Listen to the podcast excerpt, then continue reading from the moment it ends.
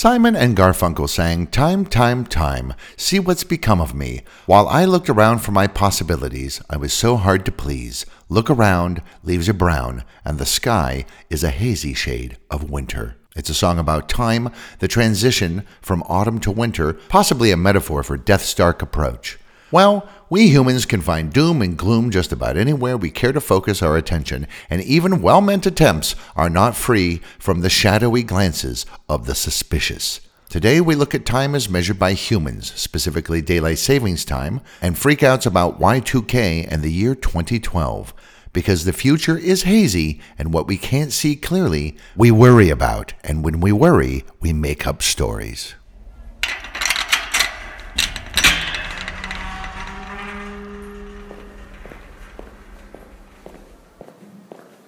You leave the world behind and enter a large chamber filled with boxes and crates as far as the eye can see. Welcome to the Conspiracy Clearinghouse. The podcast that takes a rather skeptical look at conspiracies and mysteries.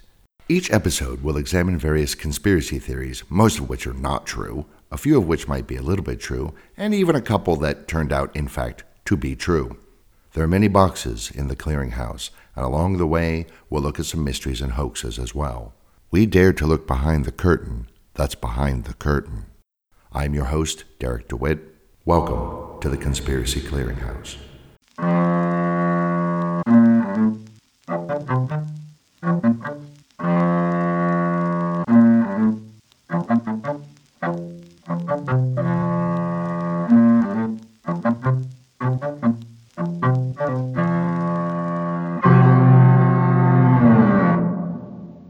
DST is BS. The EU has been seriously considering getting rid of daylight saving time.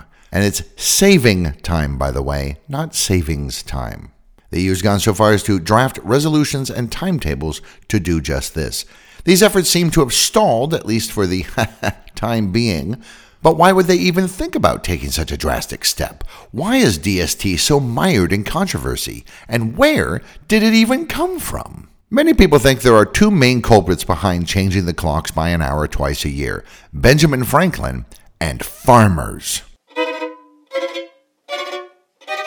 The story, as it's commonly known, goes that Franklin, the man who came up with the saying, early to bed and early to rise makes a man healthy, wealthy, and wise, was in Paris one morning in 1784 when he was woken up at 6 o'clock by some kind of sound. His maid or whoever had left the shutters open, and he saw sunlight coming in through the window much earlier than it does where he's from. You see, Paris is on about the same latitude line as St. John's in Newfoundland in Canada, a bit over 1,100 kilometers or 680 miles north of Philadelphia. He mused that if people in Paris just got up earlier and used early daylight to get more things done instead of always getting up at the same time and then burning candles into the night, they'd end up saving a massive amount of money. He came up with a whole economic project, as he called it, that tried to get people to change when they got up to sunrise with a tax imposed on any window shutters on buildings. The idea being that people with shutters would use them and so end up using more candles. Also, coach traffic would be halted by the police at night to make people go to bed earlier so that they could then get up earlier. And towns and cities would fire cannons at sunrise each morning to wake the populace up. The story continues that farmers loved this idea, and so it came to be. Nice story, except that this plan was not put into action, and the farmers had never heard about it, and time continued to march on in the normal fashion, with people getting up when they normally did. Then in 1895, an entomologist in New Zealand suggested changing clocks by two hours every spring because he wanted more daylight hours to be able to observe insects in. The authorities thought about it, but then didn't do it. In 1907, British architect William Willett also came up with a big clock change idea. His notion being that every Sunday at 2 a.m. in April, the clocks would go back by 20 minutes, which by the end of the month would net 80 minutes total, and then they would reverse the process in September. He said this would be worth it with the savings in gas, electricity, and so on, not to mention more work done during the time of day that's best for working. Many people liked this idea, and yet again, it was not put into practice. In fact, the main opposition to this came from farmers who were not for it at all. One of the many problems they listed was that they could not harvest grass for hay when it was wet with dew, and so they needed those early sunlight hours for that grass to dry.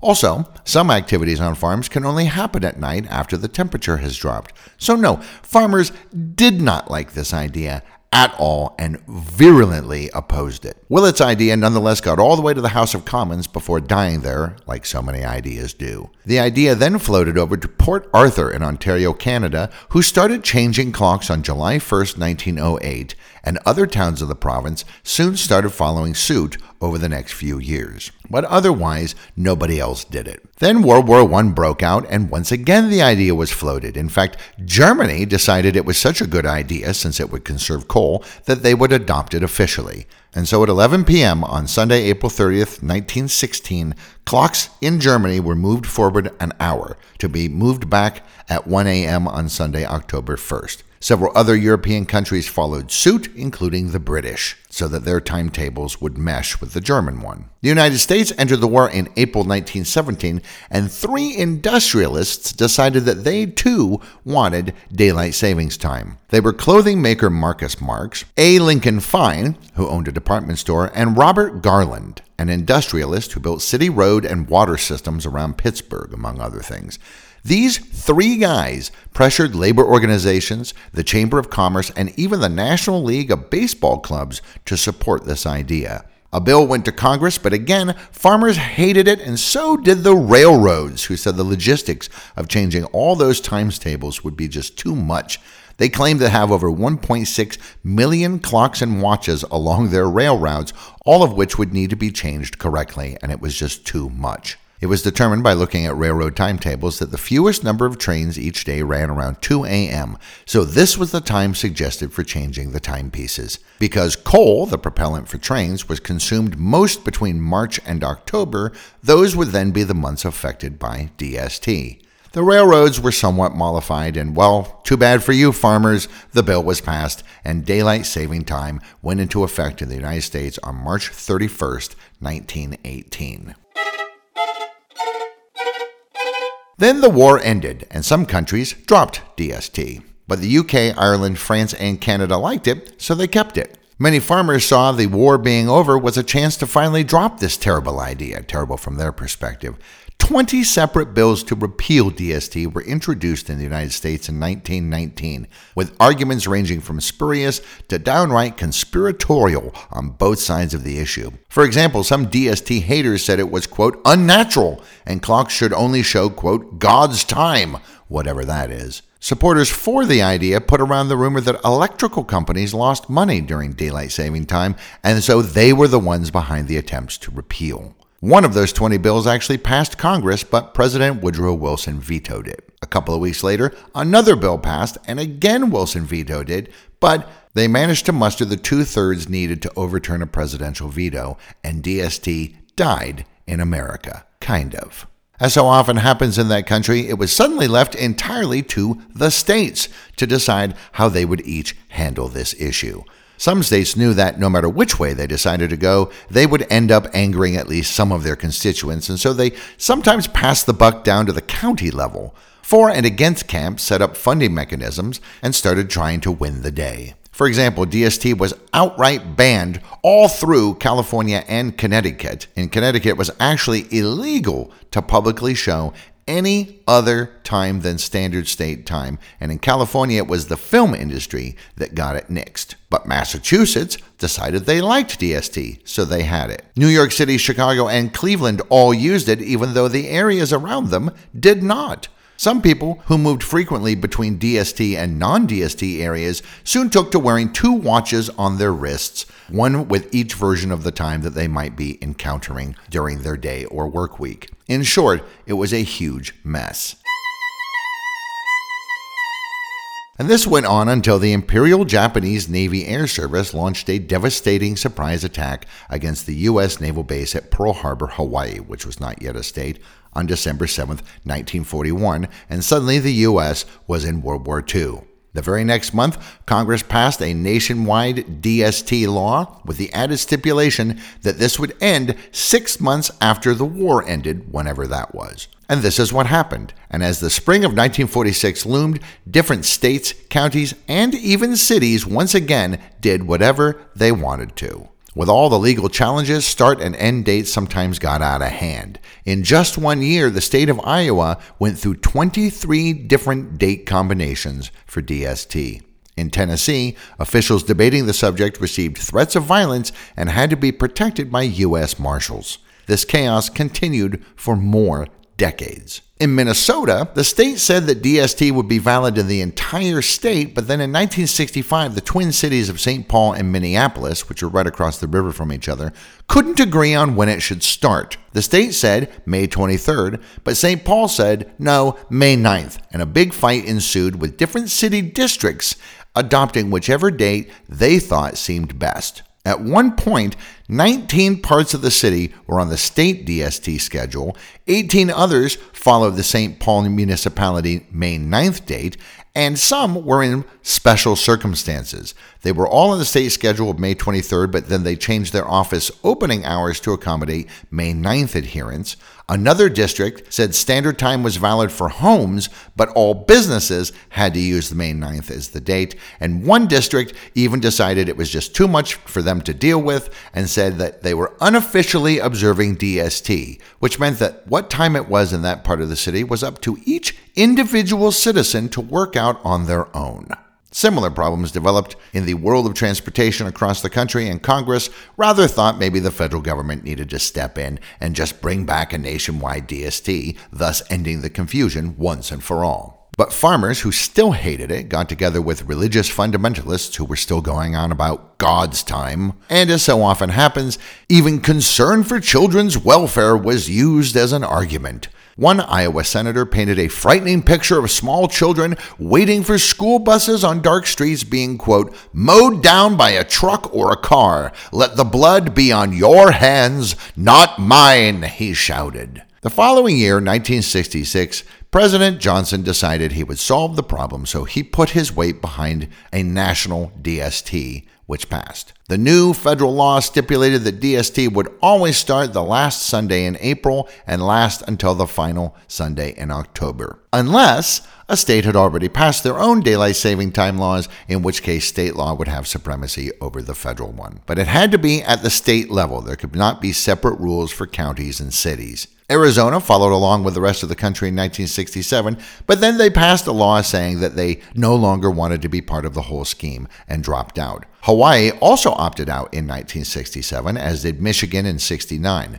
Parts of Indiana lie in the central time zone and some in the eastern time zone, and in 1970, the eastern part of the state stopped using DST. They got a special exemption because of the two time zone issue, while the other half of the state did and this continued to be the case until 2006.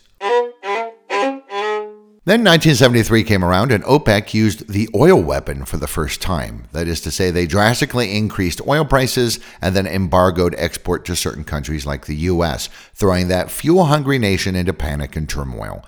In response, the U.S. decided that they would have DST for the entire year of 1974, from January 6, 1974, until the end of October 1975. They then studied the impact and decided that the on again, off again DST needed to be brought back because it turned out the energy savings weren't actually that great and it was very unpopular. And so things continue, with everybody in the United States observing DST except for Hawaii and Arizona, except that in Arizona, except Navajo tribal lands in Arizona do observe it. Part of Indiana also didn't observe it, and a few holdings use summertime all year round. Puerto Rico, U.S. Virgin Islands, Guam, American Samoa, the North Mariana Islands, and the minor outlying islands, which are about 2,400 miles east of Hawaii in the middle of the Pacific. Then in 1984, a group of business folks from the charcoal and grill industry, the sporting goods industry, candy makers, fast food, and amusement parks all realized that longer daylight hours were good for them, and so they formed the Daylight Saving Time Coalition, who pushed for an extension of DST dates. They became a big lobbying group, and in 1986, they managed to get the government to extend DST from the last Sunday in April to the first Sunday in April, starting the following year, 1987. As the 20th century bled into the 21st, the airline industry was dealing with rising fuel prices and lobbied to get DST extended again. George W. Bush signed a law extending DST in America one more time, this time starting in the second Sunday in March and ending the first Sunday in November. This new end date was so that Halloween could be included in DST, and so kids in theory would be safer while trick or treating. Needless to say, farmers were still not on board with any of this, and once again, they were ignored. Studies aplenty have been conducted, and it seems that daylight saving time really does not save all that much fuel. In much of Asia, DST has been discontinued, and the same goes for Africa and most of South America.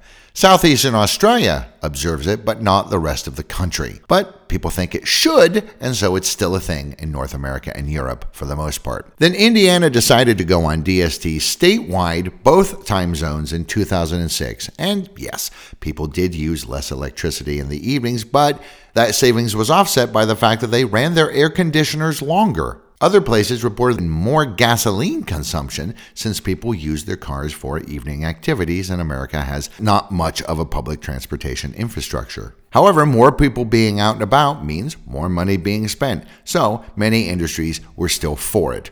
Golf courses reported that since they could stay open later, they were estimated they were making an extra 200 million a year thanks to DST. Candy makers wanted to ensure that DST included Halloween, since later daylight hours meant more trick or treaters, which meant people had to buy more candy. Now, a lot of people claim that DST just messes them up real good, though I have to say I've always thought that this is just psychosomatic. I think this because I personally have never had a problem making the time adjustments, and like most humans, I assume that what's true for me must be true for everybody else. However, there are some studies that suggest, suggest, mind you, that some people's circadian rhythms do get interrupted by DST, and this may, note may, lead to an increase in heart attacks, as well as car accidents, job injuries, and lost productivity because people are sleepy well into the workday. Some studies suggest it can take as long as three weeks for some people's bodies to adjust to the new time, and the clocks change twice a year, so that's six weeks every year, people feeling blech and being at risk. So, What's to be done? The EU conducted an online poll and found 4.5 million people in the EU hate DST, so they passed resolutions to discontinue it. Because 4.5 million people out of almost 450 million residents, so 1%, said they didn't like it. This dropping of DST in Europe was supposed to happen in 2021, but then the whole COVID thing put the brakes on that, and now the entire initiative seems like it maybe has stalled again, possibly never to be resurrected. One proposed solution to all this is just make DST permanent. Change the clocks one year in the spring and then never touch them again. After all, if it really does save energy, as many proponents claim, why don't we just do it all the time? Russia experimented with this starting in 2011 and found that, for a country that's as far north as they are, the sun didn't come up until as late as 10 a.m. in some places, which just wasn't really going to work. And so three years later, they repealed it. In 2014, they set all the clocks back to God's time, if you will, and never touched them again effectively abolishing DST. Turkey also dumped it in 2016, and Belarus changed the clocks in spring 2011 and then never put them back, so they're on permanent DST now. But just them, not the countries around them. Iceland, which is in the EU, just uses UTC or GMT all the time all year long. No daylight saving time. In the US, the state of Florida actually passed a law making DST permanent in that state, but the federal government would have to amend its existing laws for that to actually happen, which they have not done. Washington state did the same thing in 2019 with the same outcome. California is thinking about it. Alaska also hates it, since in the summer they have daylight pretty much all the time anyway. But with DST solar noon happening at 210 in some places and in other places as late as 323. Oklahoma has also passed a bill abolishing DST, but that bill has never been signed. Of course, another option is just to get people to get up earlier if that's what they want to do. Rather than change the clocks everywhere for everyone, any individual who wants an extra hour of daylight could just adjust their own individual sleep schedules. Is that just too easy a solution? Am I missing something here?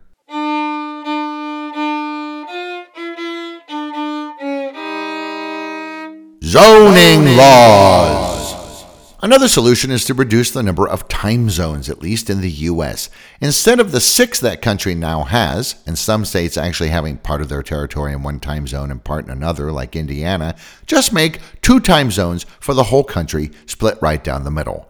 Alaska did this kind of sort of on its own. They used to have four time zones, but changed that in 1983 when they consolidated into two. Hawaii Aleutian Time, a time zone that includes Hawaii down south and the Aleutian Islands, and the rest of the state is in what's called Alaska Time. The whole idea behind time zones comes about because, as most of us know, the Earth is round or roundish, and so where the sun is in the sky varies depending on where you are at any given particular moment. The variation is about four minutes of time for every degree of longitude. So, if it's solar noon in London at exactly 12 p.m., it's solar noon in Bristol at 11:50 a.m. since that city is 2.5 degrees west of London. When Greenwich Mean Time was created in 1675 to help sea navigation, everyone everywhere knew that solar noon happened at that moment at the Greenwich Observatory just outside London, and this helped ships calculate what longitude they were relative to that. A standard began to fall into place due to all this. In 1840, a British railway company started equipping trains with chronometers that kept GMT regularly. Soon other train companies followed suit, and what was known as railway time was born. Then the telegraph was invented, and time signals could be instantly set far and wide. By 1855, 98% of all British clocks were on synchronized GMT, and in 1880 it was made the official time for the entire island of Britain. Six years later, New Zealand, a British colony, also created a standard time for their whole territory called New Zealand Mean Time, which was 11 hours and 30 minutes ahead of GMT because New Zealand is 172 degrees 30 minutes east of Greenwich. In Canada and the US, it was predictably more chaotic, with different railroad companies each using their own times.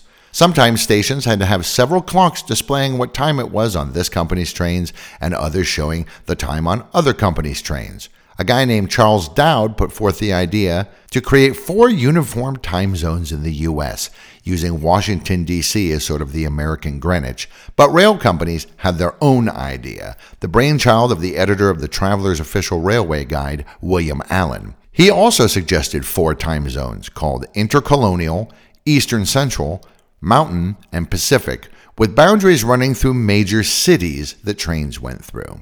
On November 18, 1883, the day of the two noons occurred when all railway clocks were reset for the respective new time zones time zones got adjusted and then adjusted again and adjusted again until Congress passed the Standard Time Act in 1918, partly because of a popular vote to do so two years earlier by a populace who was tired of never knowing what time the train was coming.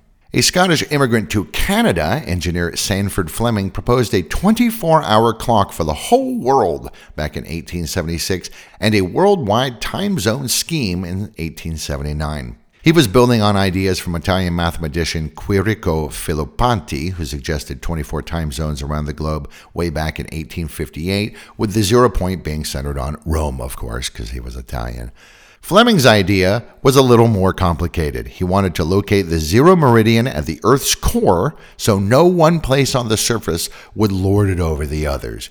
Greenwich, in his plan, would then become the anti meridian. At the International Meridian Conference in October 1884, this idea was rejected, though they did decide having a 24 hour day that started at midnight GMT would probably be a good idea. Various schemes and plans suggested different prime meridians to be the zero point for longitude and thus the beginning of the 24 hour time zone clock. These included the Bering Strait, Washington, D.C., Rio de Janeiro, the Azores, the Canary Islands, Cadiz in Spain, Lisbon, Madrid, Paris, Brussels, Antwerp, Amsterdam, Pisa, Oslo, Florence, Rome, Copenhagen, Naples, Stockholm, Krakow, Warsaw, St. Petersburg, the Great Pyramids in Giza, Jerusalem, Mecca, and Kyoto in Japan, just to name a few. Pretty soon, different places started declaring that they were in this time zone or that one, and there was no coordination or uniformity.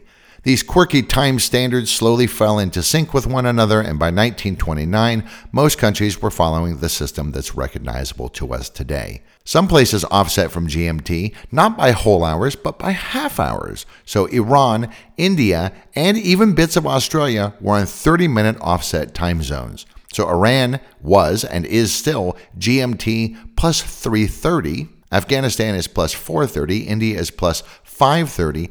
Adelaide, Australia is plus 1030, and Nepal, which finally kind of got on board in 1986, is GMT plus 5 hours and 45 minutes, just to make things extra confusing. New Zealand's Chatham Island is also on a 45 minute offset at plus 13 hours 45 minutes. Now, of course, we all know this is all rather artificial, and sure, we could change all this if we wanted to. Sometimes it causes weirdness, like Portugal and Spain, despite being right next to each other, are actually apart by one hour since Portugal uses GMT and Spain uses Central European Time, which is GMT plus one. The reason for that, though, is because General Franco, the fascist dictator of Spain, changed his country's time zone, which had originally been in the same one as Portugal and Britain, to mesh with the Central European time zone, which is what Berlin was on. It was his way of showing Hitler that they were on the same side. Russia has 11 time zones, but they dropped two of them in 2010, but then that caused confusion, so then they brought them back in 2014.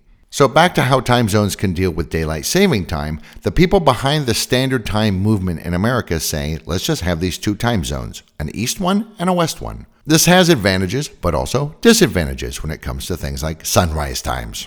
So now the sun rises in New York City at let's say 6:15 and in Chicago at 6:10. But in this proposed system, Chicago wouldn't see the sun come up until 8:15 in the morning. Two professors at Johns Hopkins argue that the internet has made time differences essentially pointless, and so they have proposed a universal time zone for the entire world called the Hanke-Henry Permanent Calendar.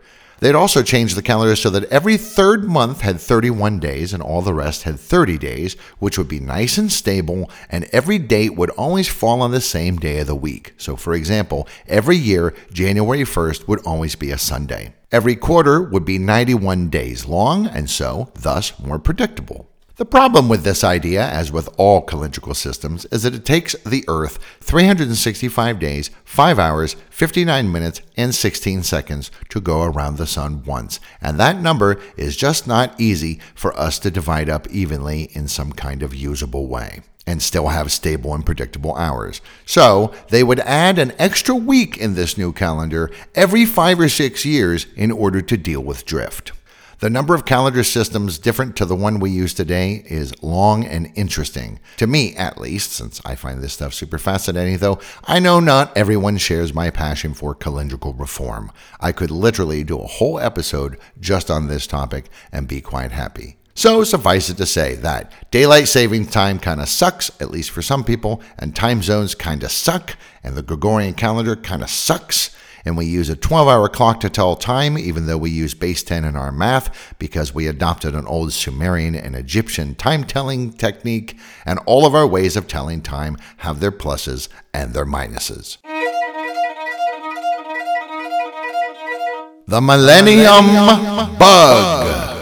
Remember the hoopla around Y2K? Civilization as we know it was going to collapse around our ears, so stock up on bottled water, toilet paper, and ammunition. The nerds had truly got their revenge and screwed us all right good by failing to predict that computers would be around in the year 2000 CE. Maybe they've been beaten up so many times by jocks that they just forgot. Or maybe, maybe they did it on purpose. Back in the old days, in the middle of the 20th century, dates were represented in computer code by six byte text strings two for a day, two for a month, and two for the year. So December 5th, 1967 would either be 670512 or 051267 depending. In the mid 1980s, some programmers said, hey, you know what? This could be a problem when the year 1999 flips over to 2000. All our computers might think that it's the year 1900 instead. Maybe. Or maybe not. A lot of old software would most likely have been updated by January 1st, 2000, and new software doesn't have this issue. Smart people looked into it, and by the mid 1990s, the general consensus was yeah, this is going to be a problem for big companies and government offices, especially that tend to rely on software that's quite old, since they adhere to the old if it ain't broke, don't spend money to fix it mentality. So, said these programmers, maybe we should fix it. But of course, you have to pay us for our time. Some people said, nah, we don't want to pay you. Let's just leave it alone and see what happens. Other organizations, like banks, worried that they'd lose money when their automatic systems did things like calculate interest rates and so on. Armies of programmers were released into the wild to swarm through corporate headquarters and stalwart financial institutions to fix the maybe problem.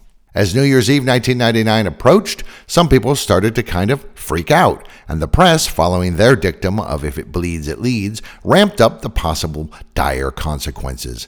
One group that was not very worried at all were the American evangelical Christians, who were not really that fond of the trappings of modernity to begin with, and some of them thought that maybe the crashing of the global computer system would be a good thing. It might even, fingers crossed, bring about the end times that they've been salivating for since they were old enough to understand the concept. Wouldn't that be awesome? A guy named Gary Kilgore North became so shrill in his shrouded predictions of doom that he gained the nickname Scary Gary among tech geeks in the Silicon Valley. Gary is a Christian Reconstructionist, a movement that is also sometimes known as theonomy or dominionism.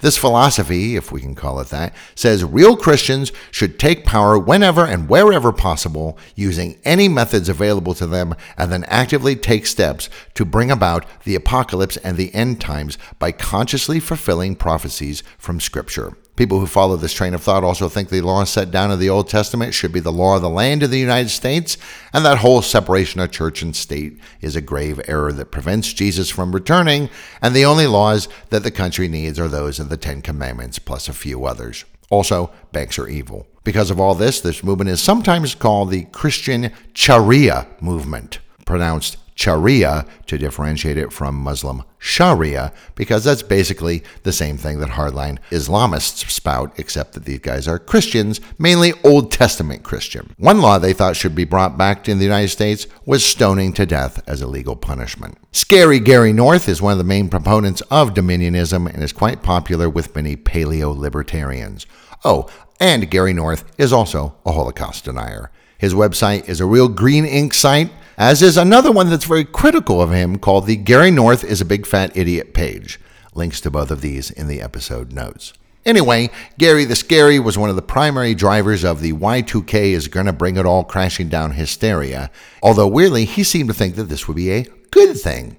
North started telling people they needed to get into survivalist mode and prepare for the collapse of civilization and the ensuing chaos, and then be ready to overwhelm the godless hordes who survive so they could bring about a good old fashioned Old Testament society that would serve as landing lights for our Savior when he returned to earth.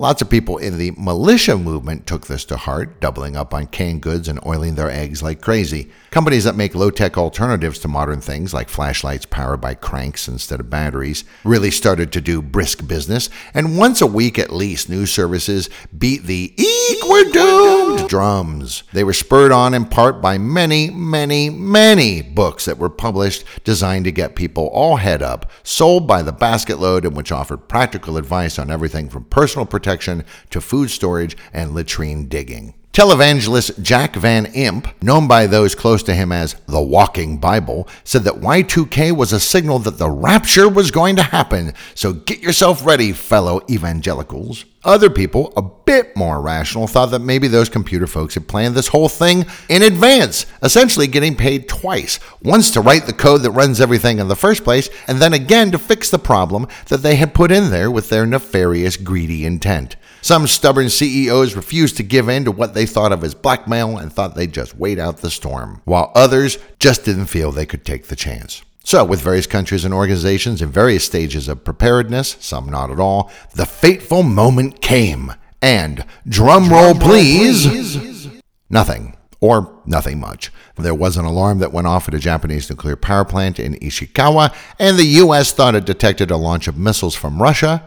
In the first case, it was a false alarm, and in the second case, it was unrelated to Y2K entirely. There were Scud missiles launched by the Russians, but in Chechnya as part of their ongoing hostilities there. How much of all the preparedness for Y2K at a global cost estimated between 330 and 600 billion dollars prevented disaster? No one can really say. The good news is, is that because of the work those computer nerds did, the next Y2K like problem will not happen again until the year 2,147,485,547 CE. But the sun is getting brighter all the time, and some scientists think that Earth will start losing oxygen well before then, and life as we know it will probably be extinct, so we don't really have to worry about it.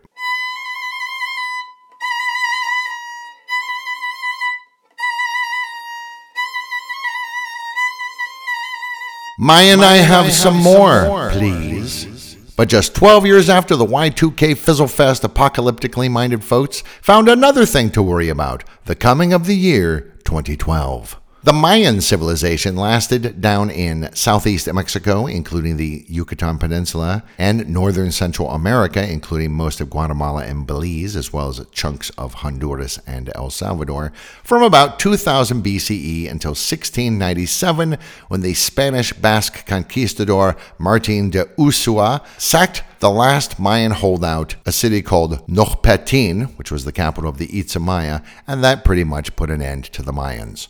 Now, the Mayans had a pretty interesting calendar made up of a few different cycles that repeated in various combining ways. They had a 260 day count called a tzolk'in. This 260 day cycle was made up of 20 named days and 13 numbered days, which went around in a certain order to create 260 unique days. It's complicated, but pretty cool. This combined with a 365 day solar calendar to create one Haab 53 Haab made what they called a calendar round. They also had what's known as a long count, which repeated every 18,980 days or every 52 solar years. The last calendar compiled by the Mayans before the Spanish pretty much wiped out their civilization had calculated some future dates, but ended with a Ba'aktun that corresponded to the winter solstice in the year 2012 CE in the Gregorian calendar. Now, they just hadn't bothered doing any further calculations by the time the conquistadors came because they figured they had 315 more solar years to get around to doing it. Except that, of course, they didn't because, surprise, they were wiped out and the survivors were assimilated. A pretty simple, if sad tale. And that would seem to be that. Except New Agers, who always think they have special insights not granted to the rest of us, who don't habitually inhale the fumes of certain herbs, or regularly commune telepathically with spirits and or Atlanteans and or aliens. Some of these people thought they saw something quite interesting here. Mayan culture made talk, like many cultures throughout history, of world ages, that at the end of one long count, the world was essentially unmade and then made anew. According to the collection of myths and histories of the K'iche' Maya, a book called the Popol Vuh, which means something like the Book of the People, we humans were created at the beginning of this, the fourth world, after three unsuccessful previous attempts. Their date for the creation of this fourth world translates to about August 11th, 314 BCE in the Gregorian calendar, about the same time that Ötzi, the Bronze Age Iceman, died in northern Italy, about the same time as the Stone Age settlement of Skara Brae, probably around the same time that Stonehenge construction was started and when the Minoan civilization rose on the Greek island of Crete, also around the same time that Sumerians created the first writing system. The current long count, at the time of their conquest by the Spanish, ended on the winter solstice in 2012, perhaps signaling the end of the fourth world and the creation of a new fifth world. Some scholars thought it might even be a bigger deal than that, since they thought they may be detected in the Popol Vuh mention of a great cycle that was four long counts long, and after that, the entire universe would be disassembled, and a brand new one, maybe with different physical properties, would take its place. Whichever interpretation you wanted to take, it seemed to spell the end of the road for us humans. Other scholars said, no, no, no, the end of a great cycle was cause for great rejoicing. And others said the whole idea of a great cycle was crap and it was really all about the long counts and you know how academics get. One thing to keep in mind, said the more level headed Mayanist, is that the Maya were looking for stability and a guarantee that things would never change, being subject as they were to weather and earthquakes and the like. Whereas we in Christian based societies, with our mythology of an apocalypse and a second coming and a final battle with evil and all that, are always kind of subconsciously looking for endings. So modern Westerners were misinterpreting Mayan writings through their own cultural lens. This has been going on since the very first European contacts in the New World. Christopher Columbus himself wrote that his, quote, discovery of, quote, distant lands was an important stepping stone to bringing about the end times. Well, it certainly was for the Mayans. In the mid 1970s, New Agers started taking a closer look at what was known about the Mayans and then filling in the gaps with their imaginations and trances or whatever. Maybe this long count ending would signal that mankind would rise to join the universal consciousness, or Earth would get into harmonies, or whatever mythology they were peddling. This really kicked off after Y2K had been such a dud, with writers like Robert Bast and Daniel Pinchbeck connecting Mayan imagery in the long count to crop circles, aliens, and cosmic vibrations. Our sun, they said, and thus our planet, would come into a special alignment with the galactic center, and the full transition from the age of Pisces to the age of Aquarius was finally going to actually happen, and the Mayans had known about it hundreds of years before. Clever, Clever Mayans. Mayans. Other esoterically minded folks saw other things. So, as 2012 approached, people started saying outlandish things, and other people listened to them. Like YouTubers who made videos saying that our sun would come into alignment with Sagittarius A, the name given to the supermassive black hole thought to be at the center of our galaxy, which would disrupt gravity in our solar system. Others subscribed to the Shiva hypothesis, which says mass extinction events happen every 26 million years, and we were due for another one, well, right around the end of December 2012. Still others thought they found evidence the Earth's magnetic field was weakening and or about to reverse itself, which would kill everything. Yet others said the red supergiant star Betelgeuse had gone supernova about 600 years ago and a massive blast of gamma rays was aimed right at us. It's 643 light years from us. In 2010, the English language edition of Pravda, yes, Pravda was still around, said that December 2012 was when we could expect an imminent alien invasion that they clocked in a picture from the digitized sky survey. However, they probably got that from an episode of The X Files, which said that the aliens would invade on December 22nd. And of course, the Anunnaki Nibiru Planet X people thought that Planet X would be swinging back into the inner solar system soon, causing chaos and maybe heralding the return of the alien super beings who created us, or demons if you're a Project Bluebeamer. See the episode notes for links to previous episodes about all this stuff. Now, all those militia folks who'd stocked up on food and ammo and toilet paper thought finally their efforts would reap dividends. And apocalyptic Christians thought, well, finally, the end times are going to come. And then the press reported all this because, hey, it's weird and scary and conflict. conflict. Yay, we, yay, love, we conflict. love conflict. Hysteria got to such a pitch that NASA created a public outreach website to try and counter the craziness. They received more than 5,000 questions in the year 2007 alone. People would ask if any of this was real, if they should kill themselves and their families and their pets before things got too bad. A poll in May of 2012 found that 8% of adults in 21 countries reported feeling anxiety over the possible end of the world later that year. 10% of the people surveyed agreed with the statement, quote, "The Mayan calendar, which some say ends in 2012, marks the end of the world." 10%. That was the average. In China, it was 20%. In Russia, Japan, South Korea, and Turkey, it was 13%. And 12% in the US. 12%. That means nearly 37.7 million people in America in early 2012 thought that the world was probably going to end in seven and a half months. Fear continued to ramp up. Women in prison in Russia suffered what authorities there termed a quote mass psychosis about the end of the world coming up. Candles were hoarded in China because they assumed electricity would no longer be available. Wedding reservations were at an all time high for December 21st, since the end would come on the solstice. In the U.S., sales of underground bomb shelters went through the roof, so to speak. Schools in Michigan had to close two days earlier than normal for Christmas break because they were afraid that there would be mass shootings. 16 year old Isabel Taylor of Wiltshire, England, hanged herself because of fear of the end of the world in December. Many similar cases were reported in the press, though some of these were probably not connected to what became known as the 2012 phenomenon. On December 21st, entry to the mountain Cerro Uritorco in Argentina was banned after authorities caught wind of a mass suicide plan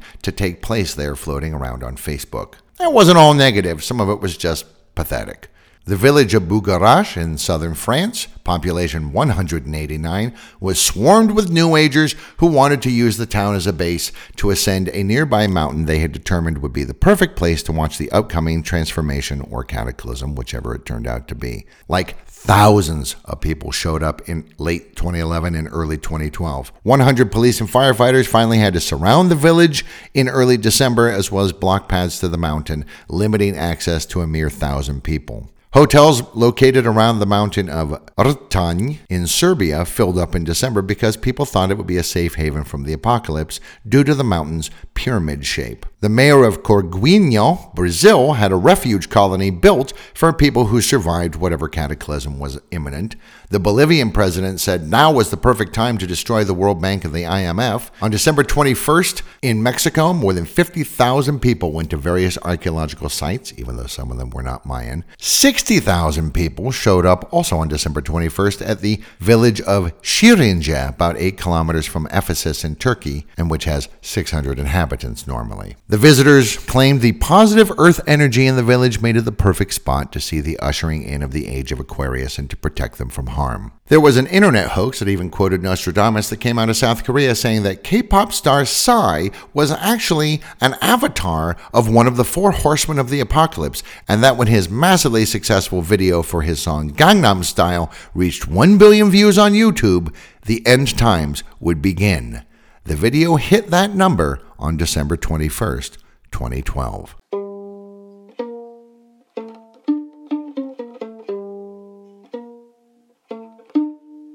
Well, as we all remember, December 21st was followed by December 22nd and then December 23rd. And well, maybe it wasn't the solstice, maybe it was the end of the year. And so more people freaked out, and December 31st was followed by January 1st, and everything went to normal.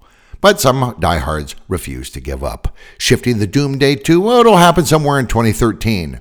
Or other people saying, no, the Mayans didn't predict a single day of destruction, but that the beginning of the end would start at the end of December 2012. Well, let's see what's happened since then. Uh, authoritarians have won important political seats in several countries. Sea levels have seriously started rising. Warmer global temperatures have resulted in truly weird weather. Australia and California have burned pretty much forever. There's a large section of the population all over the world that thinks that truth is lies and lies is truth.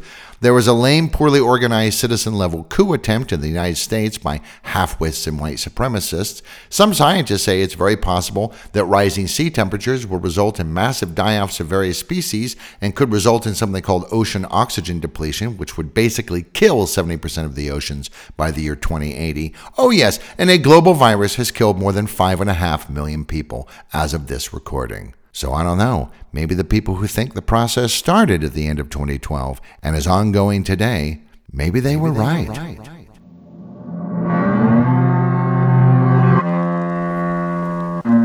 Thank you for visiting the Conspiracy Clearinghouse. We're closing now, but we'll open another crate in the next episode. Until then, thank you for listening.